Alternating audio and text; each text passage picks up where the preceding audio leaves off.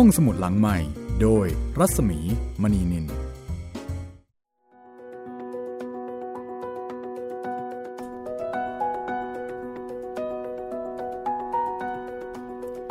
วัสดีค่ะต้อนรับคุณผู้ฟังเข้าสู่ห้องสมุดหลังไม้นะคะ เปิดทำการอีกครั้งหนึ่งแล้วค่ะ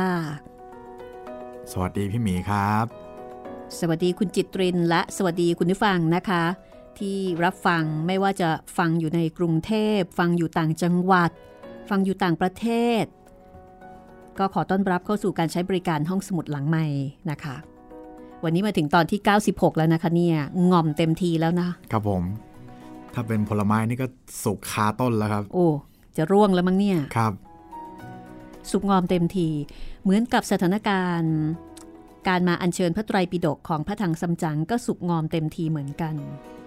แต่พอมาถึงก็ยังมีเหตุการณ์ที่ไม่คาดฝันเกิดขึ้นจนได้เป็นเรื่องที่เราก็ไม่คาดคิดเหมือนกันนะพี่อยู่ดีๆ ให้คำพีร์เปล่าๆมา ไม่มีอะไรเขียนไว้เลย ก็คือเรื่องนี้เนี่ยมันจะมีหลายมิติครับ มีทั้งมิติของการผจญภัย แล้วก็มีทั้งมิติที่เป็นปริศนาธรรมอืมซ่อนความหมายอันลึกซึ้งทางธรรมเอาไว้ใต้ เอาไว้ภายใต้เนื้อหาทางโลก เพราะฉะนั้นในช่วงท้ายๆนี้นะคะ เราก็จะพยายามอ่านไปตามนี้ เราจะไม่ค่อยใส่ไข่ละ ครับผม เพื่อที่จะว่าคุณผู้ฟังก็จะได้ฟังแบบพินิษพิเคราะห์นะคะว่าจริง ๆ แล้วเนี่ยเนื้อหาสาระตอนนี้ สามารถที่จะตีความ หรือว่า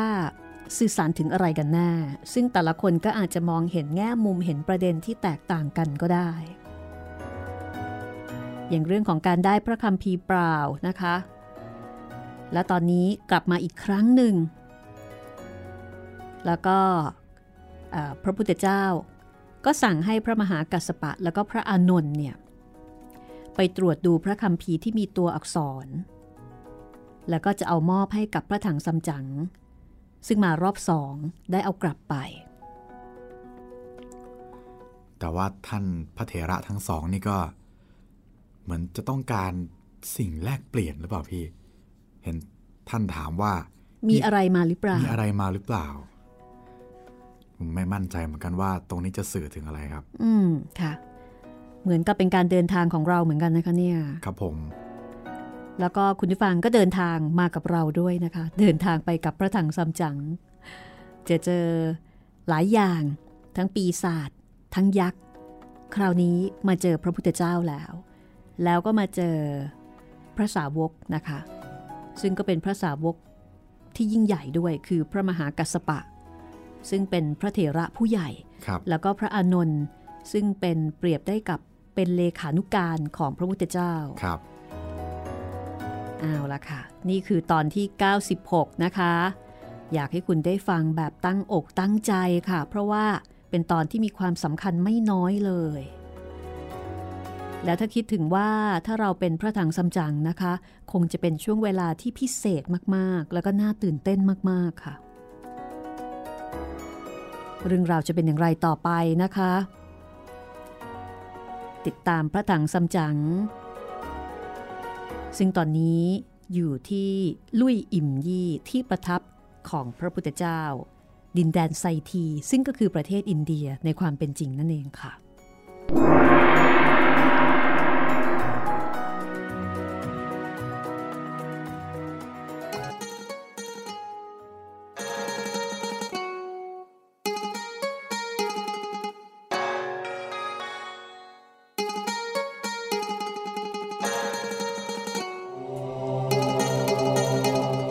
พระถังซัมจั๋งเอาสองมือประคองบาท แล้วก็กล่าวว่า อัตมภาพเดินทางไกล หาได้มีสิ่งใดติดตัวมาไม่ มีแต่บาทนี้ซึ่งเป็นของพระเจ้าแผ่นดิน พระราชทานไว้สำหรับขาดเหลือกลางทาง จะได้บินทบาทอาหารฉัน ข้าจึงขอเอาบาทนี้ ถวายเป็นทางน้ำจิตที่นับถือ ขอพระเถระเจ้าทั้งสอง ได้โปรดประทานพระคำพีที่มีอักษรนั่น จึงจะไม่ผิดแก่รับสั่งของพระเจ้าแผ่นดินใต้ถัง และทั้งไม่เสียเวลาที่ข้าเดินทางมาโดยแสนธุระกันดารพระถังสำจังกล่าวจบแล้ว พระกัสสปะกับพระอานนท์ก็รับบาทมา แล้วก็พาพระถังสำจังกับสิทธิ์ทั้งสามเข้าไปในหอไตร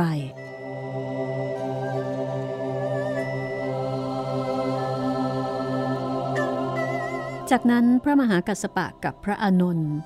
ก็ตรวจพระคำพีตรวจทุกๆผูก แล้วก็ชี้ให้พระถังซัมจั๋งพระถังซัมจั๋งก็เรียกสานุสิทธิ์ทั้งสามให้มารับคำพีทุกๆเล่ม ที่ทางพระมหากัสสปะกับพระอานนท์มอบให้ แล้วก็กำชับกำชาว่าตรวจดูให้ดี อย่าให้เป็นเหมือนครั้งก่อน ที่ได้ไป เพียงหนังสือเปล่าที่ไร้ตัวอักษรเฮงเจียป้วยกายซัวเจ๋ง ก็ช่วยกันตรวจดูทุกๆเล่ม รวมแล้ว ได้หนังสือทั้งหมด 5,048 เล่ม ก็รวบรวมมัดห่อแล้วก็บรรทุกขึ้นหลังม้า อีกห่อหนึ่งป้อยกาย แบก สัวเจ๋งหาบข้าวของเฮงเจียก็ทำหน้าที่จูงมา้าประถังซัมจั๋งก็สำรวมกิริยา แล้วก็พากันออกมายังที่ประทับของพระพุทธเจ้า ซึ่งในเวลานั้นพระถังซัมจั๋งมีความยินดีปรีดาปราโมทเป็นที่สุด เพราะว่าได้พระคำพี เป็นที่เรียบร้อย บรรลุภารกิจแล้ว สมเด็จพระพุทธเจ้า ก็รับสั่งให้พระมหาเถระ เห่งเล้งฮอกโคทั้งสอง ไปตีระฆังสัญญาขึ้นสามลา ซึ่งหมายถึงการประชุมใหญ่ หมู่พระอรหันต์5,800 พระภิกษุ ทั้งพระโพธิสัตว์ และอุบาสกอุบาสิกา แล้วก็หมู่เทพยดาเทพารักษ์ทั้งหลาย ก็มาประชุมแวดล้อมองค์พระสัมมาสัมพุทธเจ้า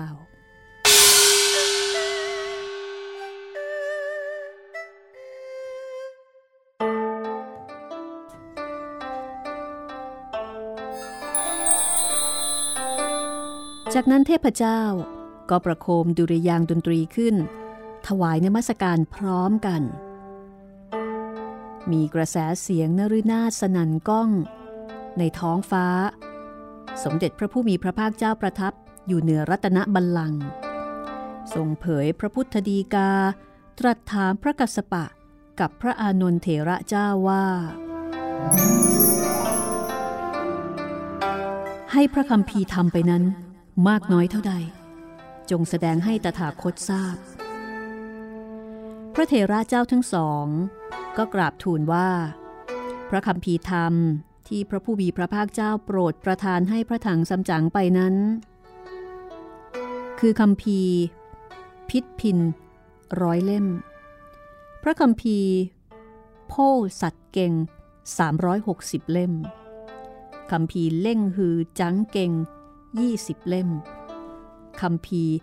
ซิ่วเล่งเงี้ยมเก่ง 30 เล่ม คำพีจินอีเก่ง40 เล่ม แล้วก็คำพีควยเตี้ยวเก่ง 40 เล่ม แล้วก็มีคำพีอื่นๆอีกมากมาย รวมทั้งสิ้น 35 ผูก ถ้าคิดเป็นเล่ม 5 0 0 0 0 48 เล่ม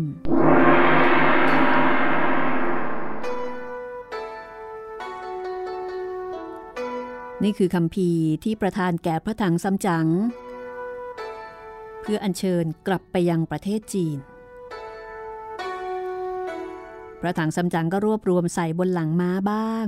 หาบบ้าง พอพร้อมแล้ว ก็เข้ามาถวายนมัสการลา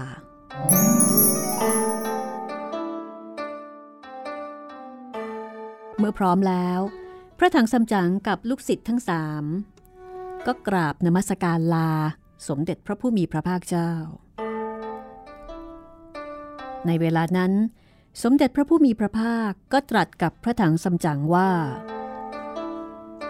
อันคำพีธรรมของพระตถาคตนี้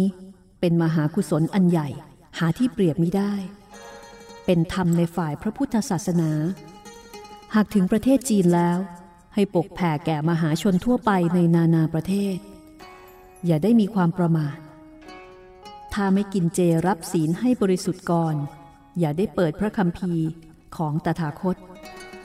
ในพระคำพีนั้น เป็นอันประเสริฐ จะทำให้ถึงซึ่งมรรคและผล และสว่างแจ่มแจ้ง เป็นหนทางวิสุทธิมรรคแท้พระถังสำจังได้ฟังพุทธดีกา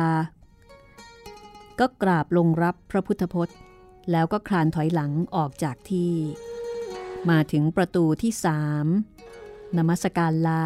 หมู่พระอริยบุคคลทั้งหลาย กับบรรดาพระภิกษุสงฆ์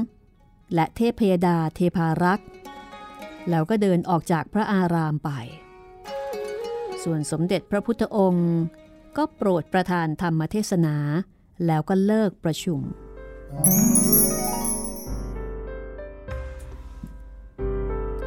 ข้างฝ่ายพระโพธิสัตว์กวนอิมซึ่งอยู่ที่นั่นด้วย ก็กราบทูลว่า ข้าแต่พระผู้มีพระภาคเจ้า ซึ่งพระองค์มีรับสั่ง ให้ข้าพระพุทธเจ้าไปประเทศจีน หาคนที่จะมาอาราธนาพระธรรม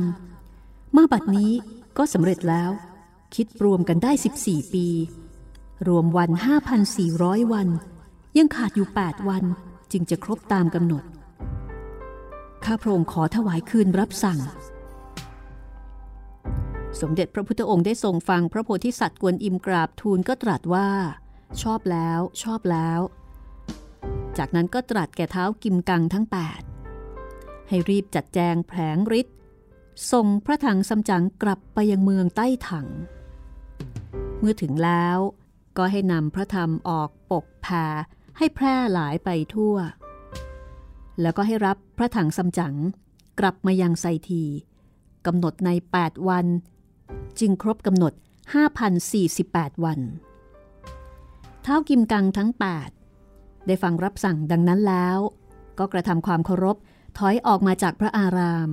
รีบตามพระถังซัมจั๋งแล้วก็ร้องเรียกว่า ท่านอาจารย์จงตามพวกข้าทั้งแปดนี้ไปพระถังซัมจั๋งกับสานุสิทธิ์ในเวลานั้น ก็เหาะขึ้นกลางอากาศ ตามหลังเท้ากิมกังทั้ง 8 ลอยและลิ้วไปตามลม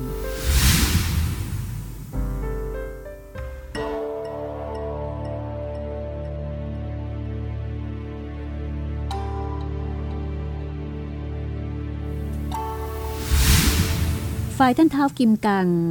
ตามพระถังซัมจั๋งไปยังเมือง ส่วนที่ประตูพระอารามลุยอิมยี่นั้น เจ้าเอียทีและเทพารักษ์กับเจ้าลักเต็งลักกะ และพระโพธิสัตว์ ที่สั่งให้ตามรักษาพระถังซัมจั๋งไปใส่ทีนั้น พร้อมกันมากราบเรียนพระโพธิสัตว์กวนอิมว่าข้าทั้งหลายได้รับคำสั่งของพระโพธิสัตว์ ให้ตามรักษาพระถังซัมจั๋งมาอาราธนาพระไตรปิฎกธรรม มาถึงวันนี้ก็สำเร็จความปรารถนาของพระถังซัมจั๋งแล้ว พระโพธิสัตว์ก็ได้ถวายรับสั่งของพระพุทธองค์แล้วข้าทั้งหลาย ขอถวายคืนคำสั่งของพระโพธิสัตว์ พระโพธิสัตว์ก็มีความยินดีสรรเสริญว่าดีแล้ว จากนั้นก็ถามหมู่เจ้าทั้งหลายว่า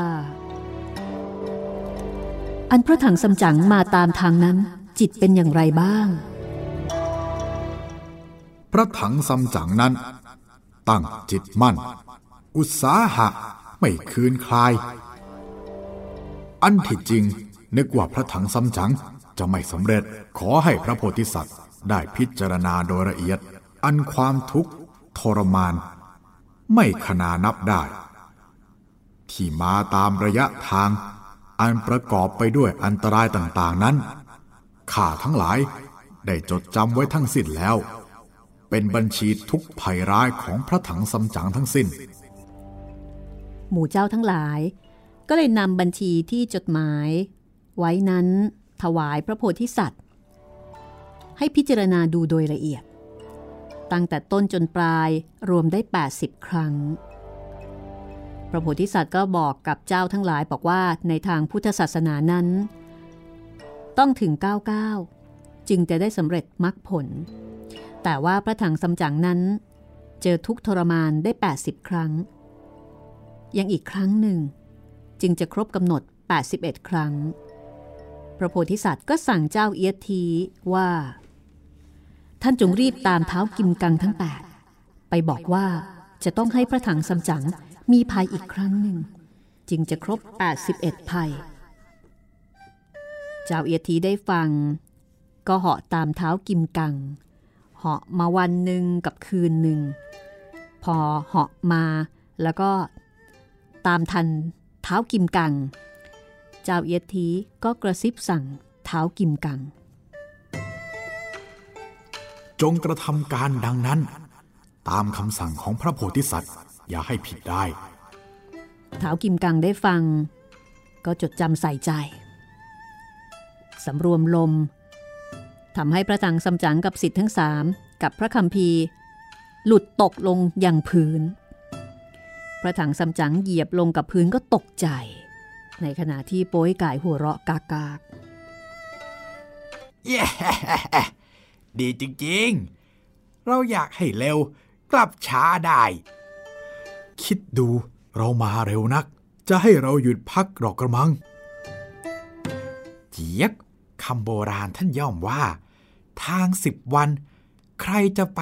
ก็ถึง ไม่ไปก็ถึง นี่พวกเจ้าพูดมากไปก็ป่วยการ ลองพิจารณาดูสถานที่ดีกว่า ว่าตรงนี้เป็นตำบลใดกันแน่ เฮงเจียลาดูรอบแปดทิศ ก็บอกกับพระถังสำจังว่าเทียกอาจารย์ อาจารย์ฟังกระแสน้ำสิ เอ มีเสียงน้ำแบบนี้ สงสัยว่าจะเป็นที่อาศัยของน้องแต่เดิมหรอกละมั้งน้องโซเจ๋ง เฮงเจียก็เลยบอกว่า เจี๊ยบ ที่อาศัยเดิมของซัวเจ๋งนั้น คือแม่น้ำลิ่วซัวฮอที่เนี่ยคือแม่น้ำทางทีฮอพระถังสำจังก็เลยบอกกับเฮงเจีย เฮงเจีย เจ้าจงพิเคราะห์ดูให้ดีนะ ว่าจะเป็นฝ้าข้างไหนกันแน่ เฮงเจียได้รับคำสั่งก็เหาะขึ้นกลางอากาศ เหาะขึ้นไปดูแล้วก็กลับลงมาที่พื้น บอกกับอาจารย์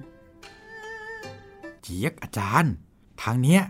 คือฟากทางตะวันตก อืม ข้าจำได้แล้ว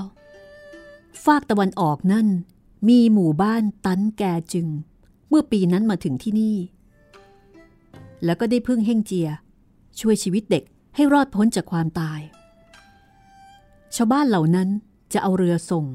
แต่บังเอิญพวกเราได้พึ่งเต่าใหญ่ ส่งข้ามฟากไป ข้าจำได้ ว่าฟากตะวันตกไม่มีบ้านช่องผู้คนอาศัย ว่าแต่ว่าเวลานี้เราจะคิดอ่านกันอย่างไรดี คนมนุษย์แกล้งกัน นี่เท้ากิมกลางทั้งแปดก็รู้จักแกล้งกันด้วยหรอ เอ สงสัยว่า พวกเขาจะรับสั่งของพระพุทธเจ้า ให้ส่งเราไปถึงเมืองไต่ถังแต่ทำไมเอามาทิ้งกลางทางแบบนี้เนี่ย จะไปก็ยาก จะกลับก็ยาก จะทำยังไงดีเนี่ย พระอาจารย์เราเวลานี้ เปลี่ยนรูปขันแล้ว รูปกายก็คงเบาลง คงจะไม่จมน้ำแน่ งั้นพวกเราทั้งสามคน แผลงอิทธิฤทธิ์ทำเป็นที่นั่งให้พระอาจารย์ขึ้นนั่ง แล้วพวกเราก็หอบส่งข้ามฟากไปจะไม่ดีกว่าเหรอเจี๊ยบยกไม่ได้ข้ามไม่ได้ พวกเราเนี่ยจะแผลงฤทธิ์ไปไม่ได้ จริงๆอะนะ ถ้าเราแผลงฤทธิ์ สักพันแม่น้ำก็ข้ามได้สบาย แต่เรื่องเนี้ยมันเป็นเพราะว่าพระอาจารย์เนี่ยยังขาดอยู่อีกหนึ่งภัย เพราะฉะนั้นจึงได้มาตกลงที่ตรงนี้ ประมาณว่าพระถังสำจั๋งยังผ่านด่านไม่ครบนั่นเอง แล้วก็จำเป็นที่จะต้องฝ่าภัยอันตราย ให้ครบกับที่ที่ควรจะเป็นนะเหมือนกับ มีมีตัวเลขอยู่ว่าพระถังสำจังเนี่ยมีมาตรฐานอยู่ประมาณนั้น แต่พระถังซัมจั๋งเนี่ยยังทำไม่ถึง ก็ต้องเจออีก อาจารย์กับสิทธิ์ก็เดินพลางพูดพลางมาถึงฝั่ง ปรากฏว่า รอบๆบบริเวณนั้นเงียบสงัด ไม่เห็นผู้คน เรือแพใด ๆ ก็ไม่มี ในขณะที่กำลังเป็นทุกข์อยู่ ก็ได้ยินเสียงคนเรียกว่า ท่านอาจารย์ กลับมาแล้วเหรอ อาจารย์กับสิทธิ์ตกใจ เหลียวซ้ายแลขวาเอ๊ะเสียงมาจากไหน ปรากฏว่าเป็นเต่าใหญ่ ที่เคยส่งข้ามฝั่งเมื่อครั้งก่อน เต่าใหญ่นั้นอยู่ที่ริมฝั่ง ยกหัวขึ้น แล้วก็กล่าวกับพระถังซัมจั๋งว่า ข้าตั้งใจ คอยท่านอยู่นี่ ท่านไปหลายปี จึงได้กลับมาบัดนี้เจียกเมื่อปีก่อนนั้นได้พึ่งท่าน มาปีนี้ก็ได้มาพบท่านอีก พระถังซัมจั๋งโป้ยไก่สัวเจ๋งก็พากันดีใจ เฮงเจียก็บอกว่า ถ้าเต่าตัวนี้เนี่ย มีจิตที่อยากจะรับส่งจริง ๆ ก็จงคลานขึ้นมาเถิด เต่าได้ฟังก็ขยับตัวเข้าชิดฝั่ง เฮงเจียก็เลย จูงม้าลงบนหลังเต่าโป้ยไก่ก็ยืนข้างม้า พระถังซัมจั๋งก็ยืนข้างหน้าม้า สัวเจ๋งยืนอยู่ข้างซ้าย เฮ่งเจียยืนอยู่ข้างขวา เท้าหนึ่งก็เหยียบคอเต่า เจียกเจ้าเต่า เจ้าว่ายไปดีๆนะ อย่าให้เอียง ข้างฝ่ายเต่าก็ขยายเท้าออกว่ายน้ำไป ดุดอยู่บนพื้นดิน ไม่มีการเอียง ไม่มีการสะเทือนว่ายมาได้วันกับคืน ก็เข้าใกล้ฝั่งข้างทิศตะวันออก เต่าก็ถามขึ้นว่า คราวที่แล้วข้าได้ฝากท่านอาจารย์ ไปช่วยทูลถามพระพุทธเจ้าว่า อันตัวของข้านี้ สักเมื่อไรจะได้กลับเป็นมนุษย์ แล้วท่านอาจารย์ได้ทูลถามหรือเปล่า ปรากฏว่า พระถังซัมจั๋งลืม เพราะว่าในใจตอนที่ได้เข้าเฝ้าพระพุทธเจ้านั้น มัวแต่จะคิดเอาพระไตรปิฎกซึ่งเป็นเป้าหมายสำคัญเท่านั้น ลืมคำสั่งเสียของเต่าไปเลย ไม่ได้ถามคำถามข้อนี้ให้ ในตอนที่เต่าถามขึ้นนั้น พระถังซัมจั๋งก็เลยได้แต่นิ่ง ไม่รู้จะตอบยังไง ครั้นจะโกหกก็ไม่ควร ก็ได้แต่นิ่งอยู่มิได้ตอบ เต่าก็รู้ รู้จากท่าทีที่นิ่งไปของพระถังซัมจั๋งว่า พระถังซัมจั๋งคงจะไม่ได้ถามให้หรอก ปรากฏว่า เต่าก็เลยสลัด สลัดทีหนึ่งแล้วก็ดำมุดน้ำไปทำให้พระถังซัมจั๋งเฮงเจียโป้ยไก่ซัวเจ๋ง รวมไปถึงม้าแล้วก็ข้าวของต่างๆ โดยเฉพาะพระคำพีพลัดตกน้ำไปทั้งหมด แต่ก็ยังมีความมั่นใจว่า พระถังซัมจั๋งนั้นได้เปลี่ยนแปลงรูปขันแล้ว ตัวเบา ไม่จมน้ำตายเหมือนครั้งก่อน ม้าคือมังกร โดยกำเนิด โอ้ยไก่สัวเจ๋งก็ถนัดทางน้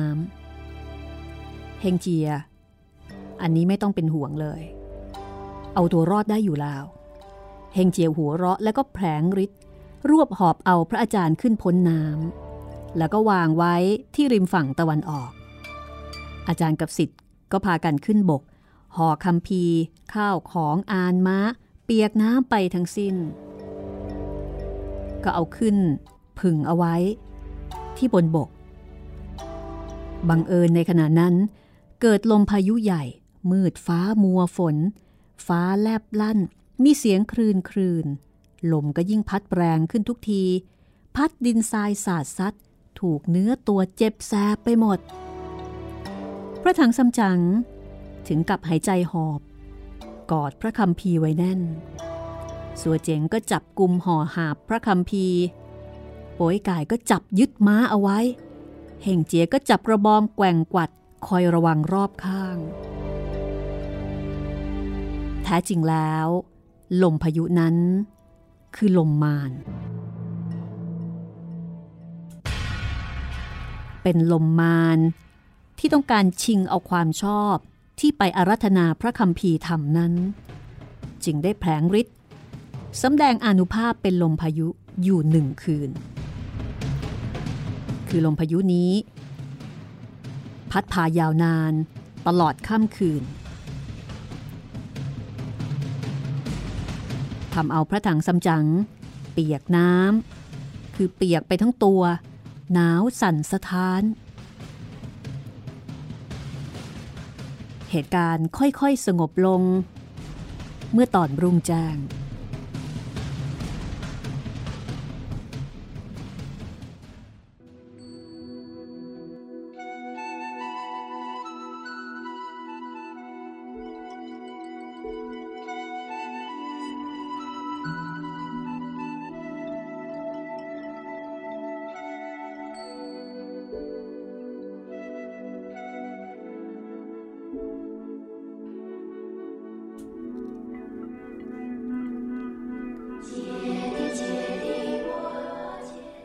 สักครู่นะคะ แล้วเดี๋ยวกลับมาตามกันต่อว่า เหตุการณ์ครั้งนี้ จะผ่านไปได้อย่างไรนะคะ แต่ดูเหมือนว่าตอนขากลับยังมีบางสิ่งบางอย่างที่จะต้องเผชิญ แต่ก็คงไม่มาก เหมือนขามา เหมือนกับตามเก็บตกประมาณนั้นนะคะ เดี๋ยวแต้มไม่ครบ ยังไม่จบกระบวนการ แต่พระถังซัมจั๋งคงบอกว่าไม่ต้องครบก็ได้ครับ ถ้าจะโดนขนาดนี้ พระถังซัมจั๋งนี่คงไม่อยากให้คือคือคงไม่มีแต้มใด ๆ ครับ แต่เหมือนกับว่ามันมีมาตรฐานอยู่ทำนองนั้นนะคะครับผมว่าจะต้องผ่านไปเท่าไหร่ แค่ไหนยังไง คืออารมณ์ประมาณว่า ถ้าเราทำเวรทำกรรม เราก็ต้อง รับกรรม ให้ครบตามให้จำนวนครบประมาณนั้นมั้งโอ้โหเออเข้าใจว่านะครับผมประมาณว่าเนี่ยจะต้องเจอเจอเหตุการณ์ทั้งหมด 10 เหตุการณ์ หรือว่าต้องเจอข้อสอบ 10 ข้อสอบ อันนี้ยังทำไม่ครบครับอืมต้องทำให้ครบก่อน แล้วถึงจะจบกระบวนการนะคะเพราะฉะนั้นการอัญเชิญพระไตรปิฎกนี่ก็ไม่ได้ง่ายเพียงแค่ได้รับพระไตรปิฎกเท่านั้นนะคะ คือไม่ได้สำคัญ ที่เป้าหมายแต่เพียงอย่างเดียว หากสำคัญในกระบวนการการเดินทางแสวงหาของพระถังซัมจั๋งด้วย เรื่องราวจะเป็นอย่างไรต่อไป พักสักครู่ เดี๋ยวกลับมาตามกันต่อค่ะ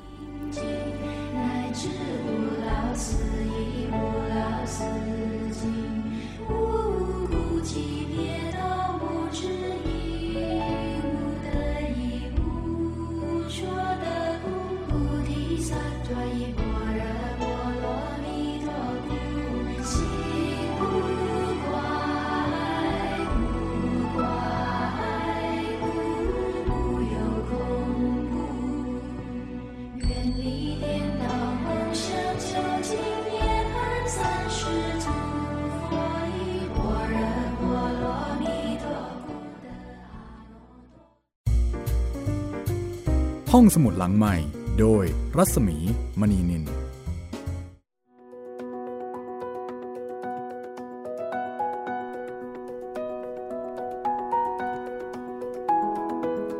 เข้าสู่ช่วงที่ 2 นะคะ ของตอนที่ 96 ของไซอิ๋วค่ะ ก็ปรากฏว่าเต่าโกรธมากนะคะ ต่อจน ดำน้ำหนีไปเลยครับผม แล้วก็ทิ้งเอาดื้อๆเลย ครับ เพราะจริงๆ แล้วเต่าก็คงจะรอคอยโอ้รอหลายปีเลยครับพี่ ว่าเมื่อไหร่นะจะถามให้กับเรา ปรากฏว่าพระถังซัมจั๋งก็คงลืมสนิท เพราะว่าไปถึงตรงนั้นเนี่ยเรื่องอะไรๆก็คงก็คงลืมอะเข้าใจได้เลย แล้วก็ที่สำคัญพระถังซัมจั๋งเองก็มีปัญหาเรื่องของการเอ่อได้คัมภีร์แบบที่ไม่มีตัวหนังสือด้วย ครับ เลยยิ่งลืมหนักเลย ก็เลยยิ่งทำให้ไม่ได้สนใจหรือว่าไม่ได้คิดเกี่ยวกับเรื่องอื่น ๆเลย พี่เต่าก็เลยโกรธนะคะ แล้วก็ตอนนี้เอ่อมาเจอลมพายุอีกแหมจริง ๆ คิดว่าขากลับเนี่ยน่าจะฉลุยนะ ครับผม ปรากฏว่าก็ไม่ฉลุยซะทีเดียวนะ แต่ว่าจะเป็นแบบนี้ไปอีกนานแค่ไหนนะคะ และที่สำคัญค่ะ ทำไมถึงเกิดลมพายุใหญ่แบบนี้ทำไมยังมีอุปสรรคแบบนี้อยู่ มันจะมีเหตุผลอื่นอะไรอีกไหมนอกเหนือไปจากธรรมชาติ ก็เดี๋ยวติดตามต่อในช่วงต่อไปกันได้เลยนะคะ แล้วก็อย่าลืมว่า คุณผู้ฟังสามารถที่จะส่งความคิดเห็น แนะนำติชมเสนอเรื่องใหม่นะคะ ก็มาได้ที่ 2 เพจเหมือนเดิมค่ะ ส่งมาได้ทาง ฟนเพจ Facebook ไทย PBS Podcast นะครับ ก็ถ้าเป็นแฟนๆ เจ้าเก่าขาประจำก็ไม่ต้องตกใจนะครับว่าทำไมเปลี่ยนให้แล้ว เปลี่ยนให้แล้วครับผม แค่อย่าตกใจเท่านั้นเอง ครับผม แล้วก็ส่งมาที่เพจรัศมีมณีนินอีกหนึ่งเพจนะคะ อันนี้ก็ได้เช่นกันค่ะ ก็มีคุณผู้ฟังหลายท่านที่ก็มักจะทักทาย แล้วก็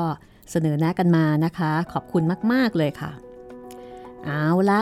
เดี๋ยวเราไปถามเฮงเจียกันเลยค่ะว่า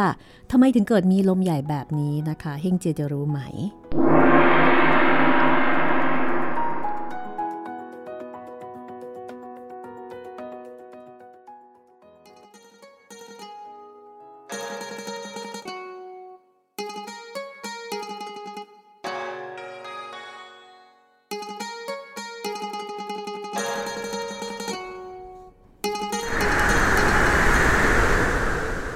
จังหันไปถามเฮงเจียว่า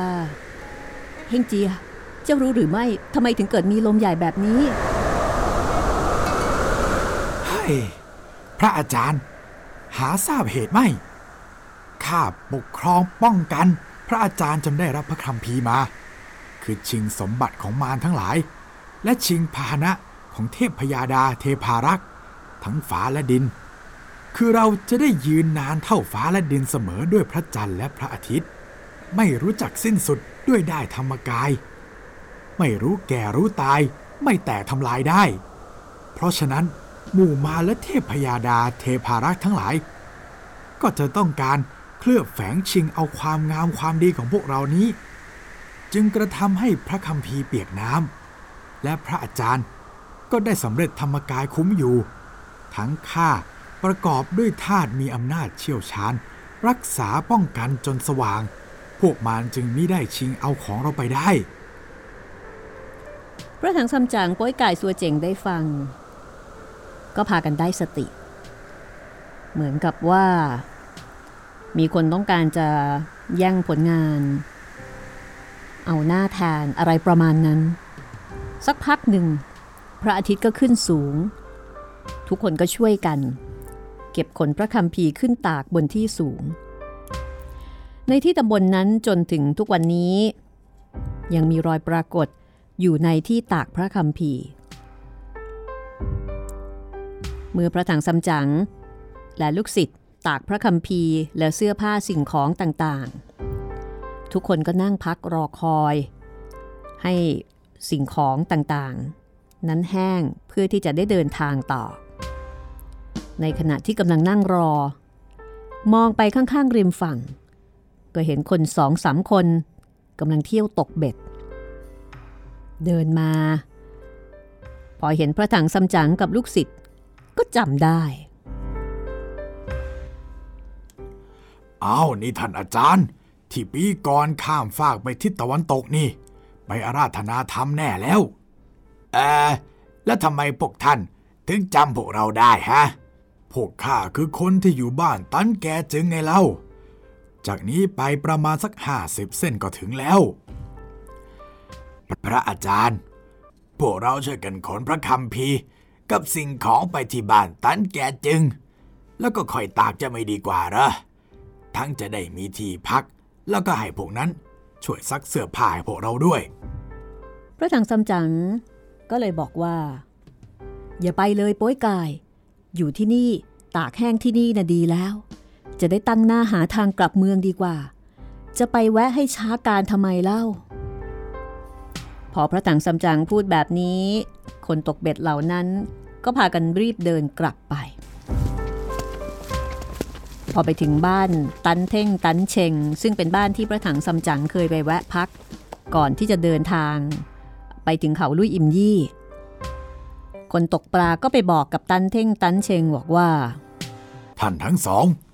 จงรีบไปนิมนต์ท่านอาจารย์ ที่ได้ช่วยชีวิตบุตรของท่านทั้งสองนั้น กลับมาแล้วยังพักตากพระคัมภีร์อยู่ที่ข้างเหนือบ้านเรา ที่เนินเขานั่น ตันเท่งได้ฟังดังนั้นก็ดีใจ รีบพาบ่าวไพร่สองสามคน ลงจากบ้าน แล้วก็เดินตรงไปข้างเหนือบ้าน พอไปถึงก็คุกเข่าลงคำนับนมัสการพระถังซัมจั๋งท่านอาจารย์ ไปอาราธนาพระคัมภีร์ก็ได้สำเร็จแล้ว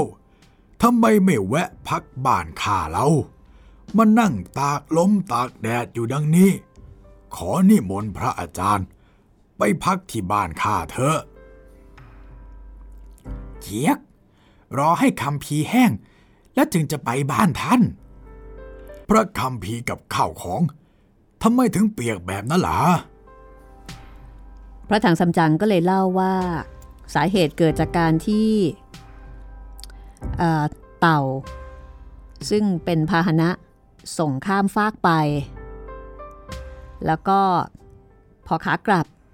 ก็ได้พึ่งเต่า ส่งข้ามฝั่งมาอีกครั้งหนึ่งแต่พอจวนใกล้จะถึงฝั่งอยู่แล้ว เต่าถามว่า ได้ฝากคำถามไปถามพระพุทธเจ้า ในธุระของเต่าหรือเปล่า อัตมาภาพลืมไป ไม่ได้ถามให้กับเต่าเลย เต่าก็เลยโกรธดำน้ำลงไปเสีย เพราะฉะนั้นพวกเราก็เลยพากันเปียกน้ำไปแบบนี้นั่นแหละ ตันเท่งได้ฟัง ก็เลยอ้อนวอนพระถังซัมจั๋งอ้อนวอนเพื่อที่จะนิมนต์ให้พระถังซัมจั๋งเนี่ยไปพักที่บ้านของตัวเอง จนกระทั่งในที่สุด พระถังซัมจั๋งก็รับนิมนต์ รีบจัดแจง เก็บพระคัมภีกับข้าวของที่วางตากเอาไว้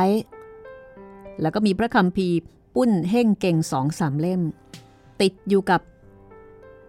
เรียกว่าเป็นหินขาดปลายเล่ม คือเหมือนกับว่า ตากแห้งแล้วก็ไปติดอยู่กับหิน พอดึงมาแล้วทำให้ขาดปลายเล่มเเพราะฉะนั้น อันนี้เหมือนกับเป็นคำอธิบายในเชิงตำนานนะคะว่าคำพีปุ้นเฮ่งเก่ง ก็เลยขาดแล้วก็ไม่ครบบริบูรณ์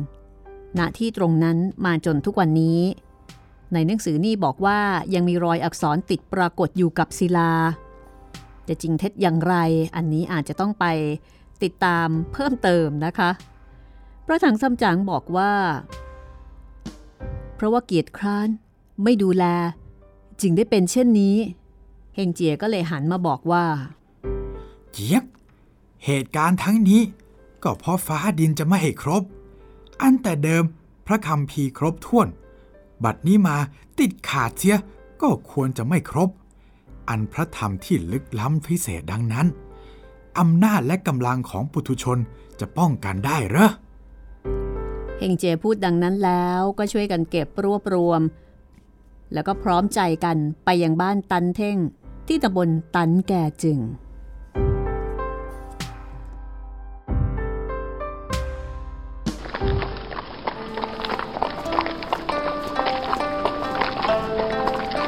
ฝ่ายชาวบ้านตันแก่จึง พอรู้ว่าพระถังซัมจั๋งและก็ลูกศิษย์เดินทางไปอัญเชิญพระไตรปิฎกกลับมาแล้ว แล้วก็กลับมาพักที่นี่ด้วย ก็มีการป่าร้องบอกต่อกันไปทั้งหญิง ทั้งชาย ทั้งผู้ใหญ่ทั้งเด็ก ก็พากันมาแห่ห้อมล้อมจุดทูบเทียนบูชา มีการจัดขบวนดนตรี ต้อนรับอย่างคึกคักครึกครื้น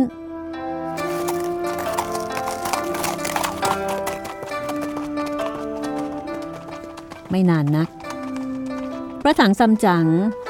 ก็เดินทางมาถึงบ้านตันเท่ง ตันเท่งก็นิมนต์ให้เข้าไป ในขณะที่ตันเชงก็พาวงศาคณาญาติทั้งชายและหญิงมาเคารพนมัสการ จัดน้ำร้อนน้ำชามาถวาย พอฉันเสร็จเรียบร้อย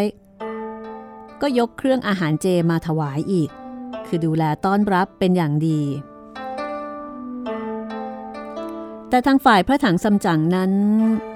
เมื่อได้ฉันอาหารทิพมาแล้ว ปราศจากซึ่งรูปขัน เห็นอาหารของปุตุชน ก็เกิดความรู้สึกเบื่อหน่าย แต่เมื่อเห็นตันเท่งตันเชงมีจิตศรัทธา ก็ขัดไม่ได้ต้องรับประเคนตามกิริยาเฮงเจียซัวเจ๋งก็ไม่กิน โอยกายยกชามขึ้นวางลง ซึ่งก็เป็นที่ผิดสังเกตเพราะว่าปกติแล้วโป้ยกายไม่เคยปฏิเสธในเรื่องของอาหารการกิน เฮงเจียก็เลยหันมาถามโป้ยกาย เจี๊ยกเจ้าหมูตอนทำไมจึงไม่กินให้หมดเล่า ก็ไม่รู้ว่าอย่างไร ใส่พุงกระเพาะ มันอ่อนเปลี้ยไม่มีกำลังอยากจะกินเลย เหมือนกับว่าพอกลับมาแล้ว ทุกคนก็เปลี่ยนไป และทุกคนก็ได้กินอาหารทิพย์มาแล้ว ไม่เหมือนเดิม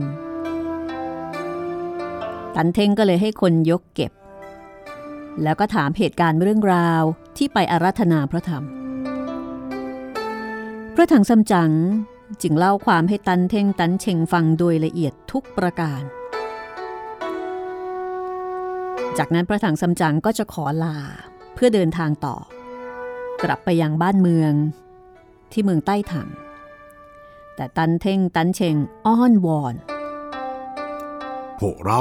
ก็ได้พึ่งพระอาจารย์ ช่วยชีวิตลูกหลานให้รอดพ้นจากความตาย แต่ข้าทั้งสองคนยังไม่ได้ฉลองพระเดชพระคุณเลย ข้าก็เลยได้สร้างวัดไว้วัดหนึ่ง ให้นามว่าวัด กิ้วเซงยี่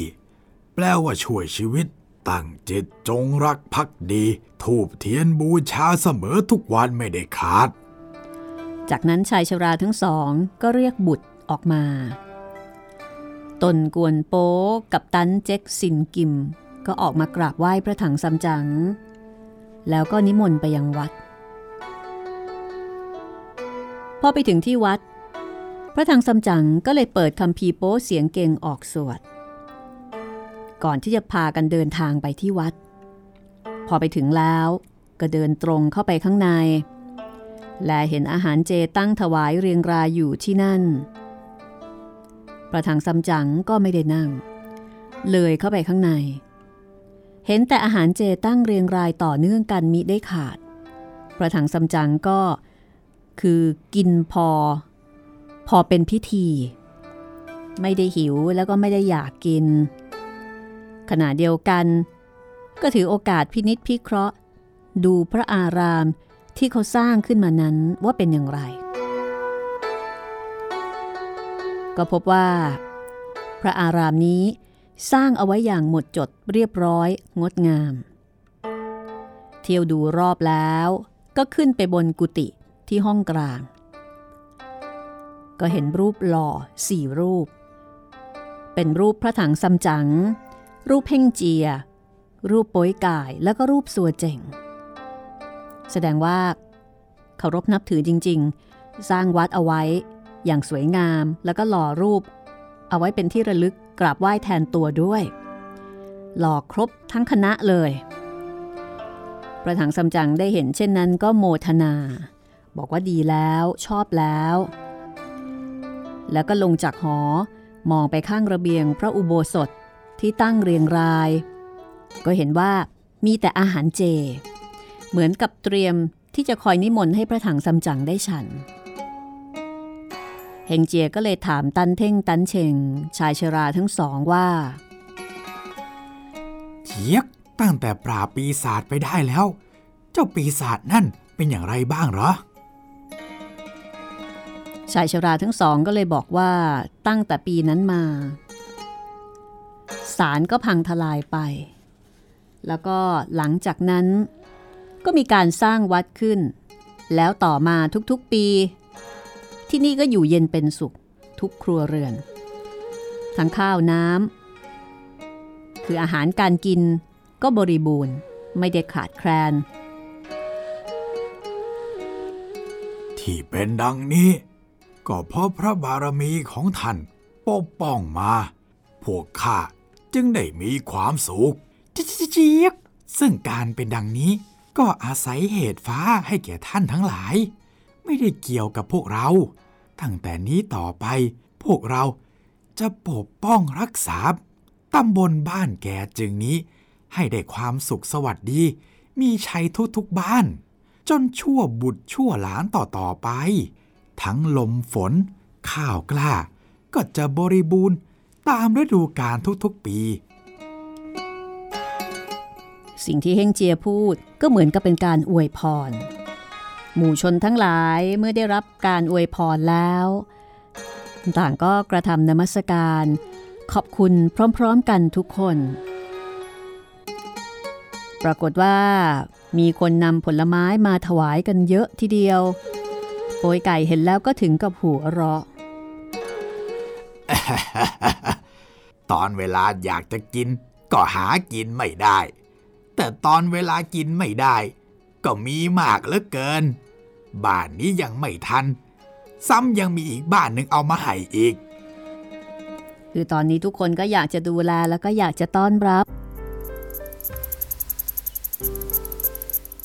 จากนั้นพอถึงเวลาค่ำประถังสำจัง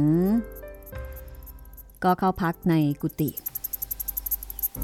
โดยเข้าพักในกุฏิกลาง นั่งสมาธิสำรวมจิต พอเวลาถึงประมาณสามยามเศษพระถังซัมจั๋งก็เคลื่อนจากที่ แล้วก็กระซิบเรียกเฮงเจียเบาๆ เฮงเจีย ที่ตำบลนนี้ คนทั้งหลายเขารู้แน่ว่า พวกเราสำเร็จมรรคผลแล้ว คำโบราณท่านย่อมว่า แม้ผู้วิเศษ อย่าออกกิริยาให้เขารู้ รู้แล้วไม่ใช่ผู้วิเศษ ข้านั้นเกรงว่า ชาวบ้านจะหน่วงเหนียว ชักช้าจะทำให้เราเสียการ เจียกพระอาจารย์เห็นดังนั้นชอบแล้ว เวลานี้คนทั้งหลายกำลังหลับสนิท ควรเราจะพากันไปเถิด อาจารย์กับสิทธิ์ผู้จาตกลงกันเรียบร้อยแล้ว ก็ปลุกป้วยไก่ซัวเจ๋ง พอสองคนนั้นตื่นก็ช่วยกันรวบรวมเก็บหาพระคัมภีร์และสิ่งของ แล้วก็ค่อยๆ พากันเดิน จะออกจากประตูวัด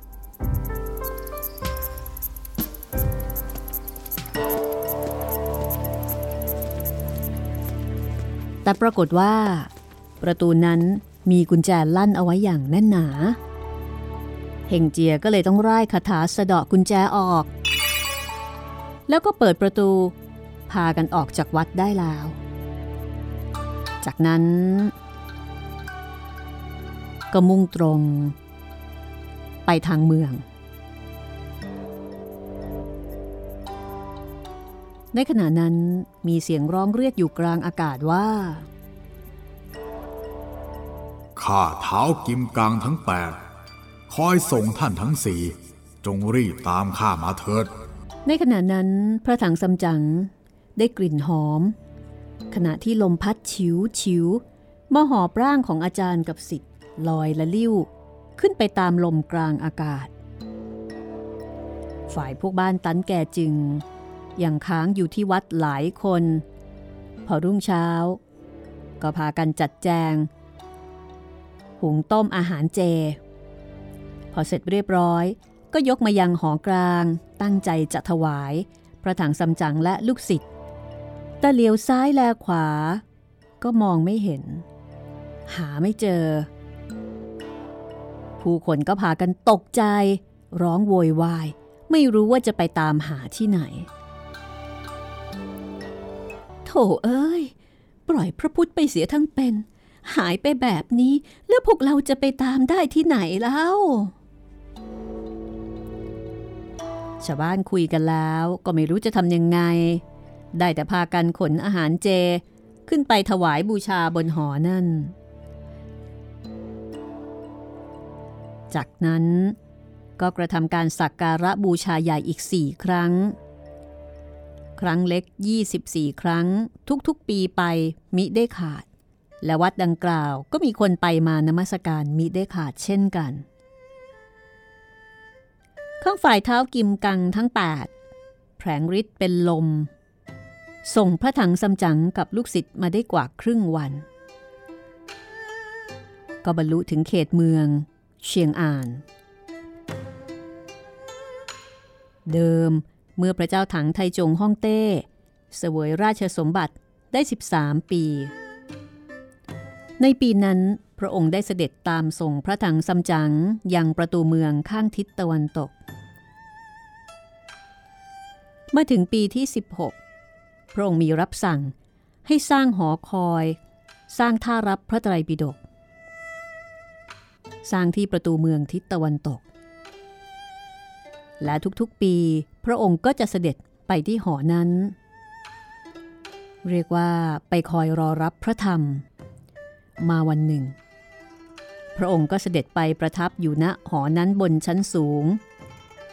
ทอดพระเนตรไปทางทิศตะวันตก เหมือนทุกครั้ง แต่คราวนี้ มีม้วนเมฆแผ่รัศมีเต็มท้องฟ้า แล้วก็มีลมพัดกลิ่นหอม ลอยมาตามลม คือพระเจ้าถังไทจงนี่ก็ไปรอ พระถังซัมจั๋งทุกปีเลย นับตั้งแต่ส่งพระถังซัมจั๋งไปโดยความหวังว่า สักวันพระถังซัมจั๋งจะกลับมาพร้อมกับ พระไตรปิฎกข้างฝ่ายเท้ากิมกัง พอเหาะมาใกล้หอ ก็หยุดพักอยู่กลางอากาศ แล้วก็ร้องเรียกพระถังซัมจั๋งท่านอาจารย์ที่ตรงนี้คือประตูเมืองเชียงอาน พวกข้าไม่อาจลงไป เกรงคนจะเห็นรูปกายของข้าเฮ่งเจียโป้ยกายโซเจ๋ง ก็ไม่ควรลงไป ควรแต่ท่านอาจารย์ จะลงไปแต่ผู้เดียวนำพระคำพี ไปส่งให้กับท่านเจ้าของ แล้วจงรีบกลับขึ้นมา ข้าจะคอยอยู่บนเมฆนี้ จะได้พร้อมกัน รีบกลับไปกราบทูลพระพุทธองค์ให้ทรงทราบ เฮงเจียก็เห็นด้วย เจียกท่านพูดดังนั้นก็ควรแล้ว แต่ยังขัดอยู่ด้วยพระอาจารย์ผู้เดียวที่ไหน จะหาพระคำพีร์และจูงม้าไปได้อย่างไร ขอให้พวกข้าไปส่งพระอาจารย์ ท่านจงคอยอยู่บนนี้ก่อน พวกข้าจะมิให้ผิดเวลาได้ แต่เท้ากิมกังบอกว่าพระโพธิสัตว์กวนอิมได้กราบทูลพระพุทธเจ้าว่า ทั้งไปทั้งมา มีกำหนด เพียง 8 วัน ตอนนี้เนี่ยกินเวลาไป 5 วันกว่าแล้ว เกรงว่าถ้าโป้ยก่ายลงไป จะไปมัวเมาหลงลาบยศ แล้วก็อาจจะทำให้ผิดกำหนดเสียเวลาโป้ยก่ได้ฟังแล้วก็หัวเราะ อาจารย์ข้าสำเร็จแล้วข้าก็สำเร็จบ้าง ที่ไหนจะไม่เห็นแก่ลาบยศชนะเรา ขอท่านได้สงเคราะห์ พักคอยข้าข้าจะลงไปส่งพระคำพีธรรม แล้วกลับขึ้นมาพร้อมกับท่าน ได้กลับไป จากนั้นป้ยกายก็หาบของส่วนเจงก็จูงม้า เฮงเจียก็ประคองพระถังซัมจั๋งค่อยๆเหาะลอย ลงมายังพื้นล่างข้างๆหอคอย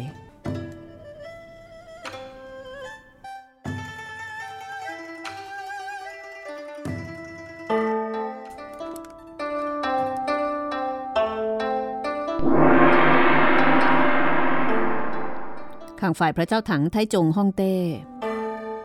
กับพวกขุนนางข้าราชการชั้นผู้ใหญ่ผู้น้อย เมื่อเห็นพระถังซัมจั๋งพระองค์ก็ดีพระทยัย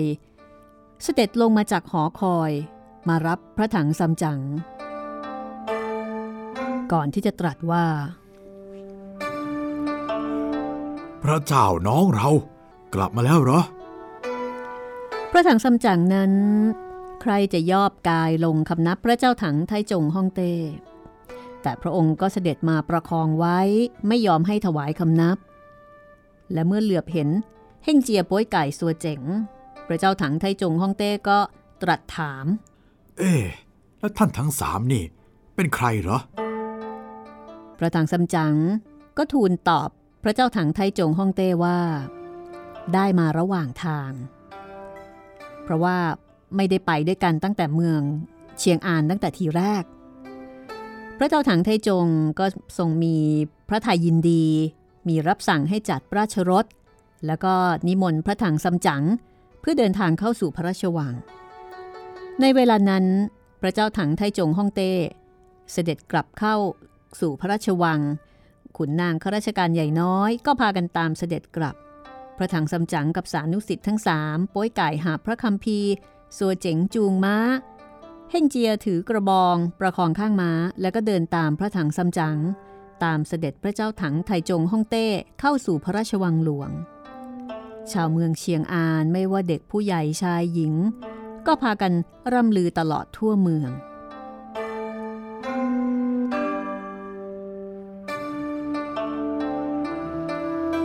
เดิมพระถังซัมจั๋งอยู่ณวัดอังฮกยี่ ในเวลานั้นพระสงฆ์ทั้งหลายซึ่งอยู่ในวัด ได้แลเห็นต้นไม้ทุกกิ่ง หันโอนกลับไปข้างทิศตะวันออก ก็พากันตกใจว่าไม่มีลมพายุ เหตุใดกิ่งสนจึงหันกลับไปดังนั้น ในหมู่พระสงฆ์นั้น ยังมีสานุสิทธิ์เก่าของพระถังซัมจั๋งรูปหนึ่ง เห็นดังนั้นก็เรียกกันให้เอาจีวรมาเร็วๆ แล้วก็บอกว่า นี่ ท่านอาจารย์เรากลับมาแน่แล้ว เรารีบออกไปรับกันเถอะ พระสงฆ์ทั้งหลายก็สงสัยถามว่ารู้ได้ยังไง ว่าพระถังซัมจั๋งกลับมาแล้ว ก็ตอนท่านอาจารย์จะไปอาราธนาพระคัมภีร์ธรรมนั้น ท่านได้สั่งไว้ว่า จะสองสามปีก็ดี หรือจะสี่ห้าปีก็ดี จงดูที่กิ่งสน ถ้ากิ่งสนนั่น หันกลับไปทางทิศตะวันออก อาจารย์ก็จะกลับมาถึงเมือง อาจารย์ของเราเนี่ยศักดิ์สิทธิ์นัก พูดว่ายังไง ก็เป็นจริงดังที่พูด เชื่อตามนั้นได้เลย พระสงฆ์ทั้งหลายจึงพากันครองจีวร แล้วก็รีบออกจากประตูวัด เดินมาตามถนนข้างทิศตะวันตก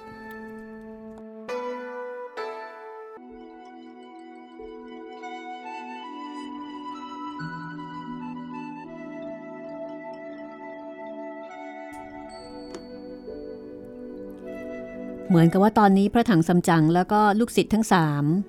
ได้สำเร็จมรรคผล คือได้สำเร็จอะไรบางอย่างไปแล้วนะ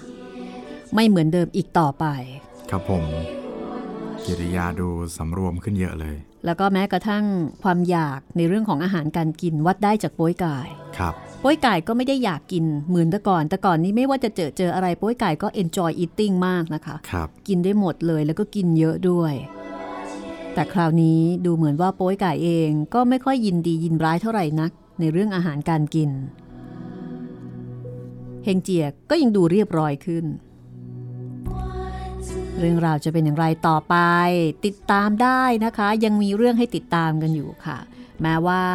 จะไปอัญเชิญพระไตรปิฎกกลับมาแล้วก็ตาม ตอนนี้กลับมายังบ้านเกิดของพระถังซัมจั๋งก็คือเมืองใต้ถัง กลับมาที่พระราชวัง โดยมีพระเจ้าถังไทจงฮ่องเต้ ซึ่งเป็นผู้ออกรับสั่ง